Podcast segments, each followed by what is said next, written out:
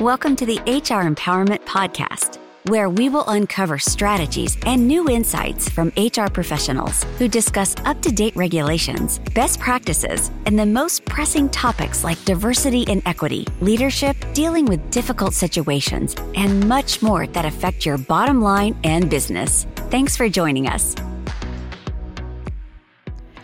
Welcome to Dealing with Difficult People. I'm communication and leadership skills expert Pamela Jett, and this is episode 1 of a 5-part series designed to help you deal more effectively with snipers, steamrollers, chronic complainers, and other typical difficult personality types. In this episode, we are going to discover why difficult people are difficult and what we as individuals can and cannot do about it. To set you up for success during this discussion, I would encourage you to be asking yourself a question. And this is a powerful question that you can ask anytime you are learning something new. And it's the question, how will this work for me? How will this work for me? Now, notice I place some vocal emphasis on the word how, because if we ask ourselves, will this work for me when we're learning something new, we often go into what I call defense or rejection mode. We say to ourselves, nah, that won't work, or that doesn't apply, or you have no idea what the person that I'm dealing with is actually like. And I can appreciate that.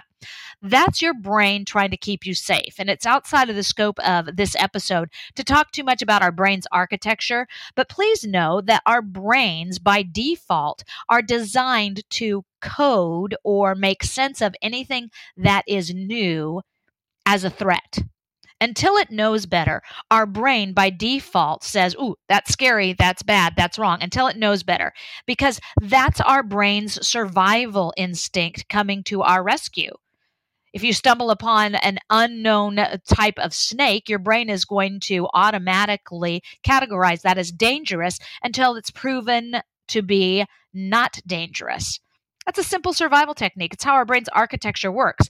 Well, when we learn new tools to help us deal with difficult people, our brain might do the same thing. It might say, oh, that won't work, or that's not a good idea, or oh, that's risky, that's way too high risk. It's going to categorize the new tool as a threat until proven otherwise. So when we ask, will this work? Our brain says, nope, it won't.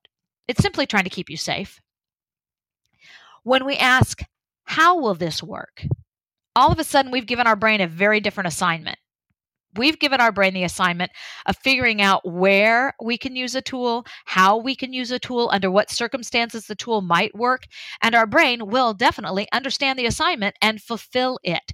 So as we are talking about why difficult people are difficult and what we can and cannot do about it, be asking yourself, how will this work for me? Because when you ask yourself, how will this work for me, you're working with your brain's architecture to increase the likelihood you will use these tools. And you're also giving yourself an opportunity to take these tools, tips, and techniques that we're discovering and put them into practice in your real world situation.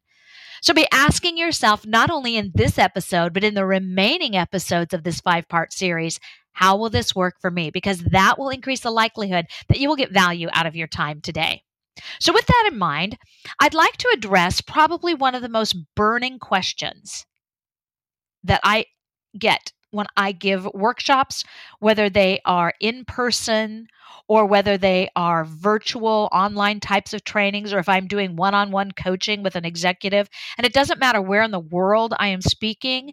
It doesn't matter who is in the audience or to whom I'm speaking. It's always, why are people like that?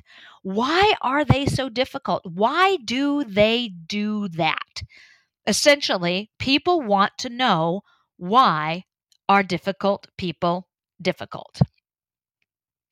So here's what I believe. After decades of research and work in understanding why difficult people are difficult, I've come up with one basic answer. But before I do, let me share with you what people will tell me they believe is the rationale or the reason behind why people are difficult. People will often say, I think difficult people are difficult because they're insecure, because they're acting out of insecurity. Or I think difficult people are difficult because they are afraid. They're afraid that you're going to take advantage of them, or they're afraid that you're going to get more attention than they will. They're afraid they're going to look foolish or stupid. They are afraid of what others might think. So fear is a big driver, according to many people. So some people are feeling insecure, which is a bit of fear in and of itself. Some people are coming from a place of outright fear that you will be more successful than they are, or something along those lines. Other people will tell me, I don't think it's because they are afraid. I don't think it's because they're insecure. I think it's because they're unhappy. We know that miserable people like company. There's that old adage, misery loves company. So difficult people, if they're miserable, they're trying to make other people feel miserable. And all of these reasons are very valid. Some people will simply say, because they're mean. That's why. It's because that's just who they are. They are mean-spirited. They are not nice people. And I believe that is true as well on occasion. You're dealing with someone who really is, at their core, not a very kind person, because they haven't been taught to value kindness, or they haven't been taught how to be kind, or they've never received kindness in their life, so they don't know how to give it to others. Most assuredly, fear, insecurity, unhappiness, lack of kindness, all of those are drivers behind difficult behavior. My professional experience has taught me, though, that the number one reason difficult people are difficult is because it's working for them. Think about that for a moment. They're getting something from it. For example, let's imagine you work with someone who is a bit of a hothead, and anytime something goes off the rails or something goes wrong, they lose their temper. Maybe they're a screamer. Maybe they're a yeller. Chances are, in their previous experience, when they have screamed and when they have yelled, they got their way. It intimidated people. People backed down and did what they wanted them to do. So they have discovered that, hey, when I scream and when I yell, I get what I'm looking for, which is compliance, or getting someone to agree with me, or getting someone to fix it. Difficult people are often difficult because it's working for them. In their previous experience, when they engaged in that behavior, they got what they were looking for. Now, some people say, but what about the person who's unhappy? I mean, what is it that they want? They're doing it because it's working for them. What is that? How does that apply? Okay, you have someone who's miserable. They've experienced some great pain, a big challenge. They're super stressed. They're really unhappy. What are they looking for? Sometimes they're looking for a feeling of control or power. So they behave in a certain way. They might become passive aggressive or say something that's mean, rude, and nasty, because then they get to watch someone else hurt. And that is rewarding to them in that moment. It's like, oh, I'm miserable. I want to make somebody else miserable. And so they keep using that passive-aggressive style, which, by the way, looks all nicety nice on the surface, but underneath is mean, rude, and nasty, because it's working for them. It allows them to look like they're nice on the surface, but underneath, they're still getting the feeling like, I hurt you, and I know I hurt you, and I see it on your face, and that becomes rewarding for them. So even though fear and anger and desire for control are definitely key drivers of difficult behavior, and all experts will agree that most difficult behavior is driven by things like fear and lack of control. Even though those are key drivers, ultimately people use the tools, they use a difficult behavior to fulfill a need. And if that tool has worked in the past, they will use it again. There's an old adage that goes, what gets rewarded gets repeated. I'll say that again because it's so powerful. What gets rewarded gets repeated. It's reinforced. So somebody yells, they get the compliance that they're looking for. They think, hey, I'm going to yell again because that's going to get me what I want. And over time, that simply becomes how they function during challenging situations. They yell because they know it works. The number one reason difficult people are difficult, the number one reason they behave in a difficult way, the number one reason they use difficult communication strategies is because it is working for them. Now, like I said, there are all sorts of other things that drive that behavior, but bottom line, people are doing it because they're getting something out of it. They're getting what they want. Power, control, hurting other people, trying to make themselves feel better by making somebody else feel worse. Ultimately, they're getting what they're looking for. So here's what we cannot do. And this is crucial. We cannot make a difficult person not be difficult. Share that with you again. You cannot make a difficult person not be difficult because you cannot control anybody else. You can't change other people. Anybody ever try to change somebody else? If so, it made for a great first marriage, didn't it? Human beings are very funny. They don't appreciate our very best efforts to fix them because they don't think they're broken.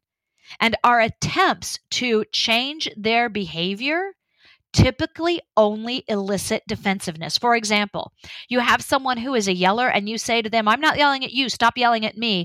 Typically, they don't come back with, oh, you're right, I probably ought not to yell. They come back with either, you think I'm yelling? I'll show you yelling. Or I'm not yelling, you just are super sensitive. Or why are you so sensitive? They will come back at something with something that is either defensiveness or gaslighting. Like it's your fault that you're upset that they're screaming at you. So when we try to change someone else, it typically does not work. They get defensive or they become narcissistically passive-aggressive and gaslight us. Pretty typical responses. So you cannot change other people. You cannot make a difficult person not be difficult. What can you do? You can train them that their difficult behavior is not rewarded by you. Eleanor Roosevelt taught us that we want to train other people how to treat us. Train other people how to treat you. Train them that while their difficult behavior might work with everybody else, it does not work with you. Probably one of the clearest examples of this is, say you have a child who's a pouter, and when they pout, they tend to get their way. Well, you may decide that, hey, you might pout with that person in your life, and they give you what you want, but pouting does not work with me. I'm not going to try to tell you don't pout. I'm just going to stop rewarding the pouting. You train other people how to treat you. We cannot make a difficult person not be difficult. However, we can train them that their difficult behavior is not working with us. It's not rewarded by us. And eventually, they may not change their ways with everyone else. However, they will learn that their difficult behavior isn't being rewarded by us, and they will choose a different tactic. Or they will stop engaging in that difficult behavior with you, or they will disengage from you, which is in its own way a reward for you. To not have them pester you or bother you because they know they're not getting what they're looking for from you. So while I cannot make a difficult person not be difficult, I can train them how to treat me. Now, we've spent a bit of time today talking about why difficult people are difficult, and we've discovered that really the number one reason difficult people are difficult is because it's working for them. And there are all sorts of drivers of that behavior, fear, insecurity, etc. However, bottom line, they are doing it because it's working for them on some level. So we've learned that difficult people are difficult because it's working for them. We've learned that we cannot make them not be difficult.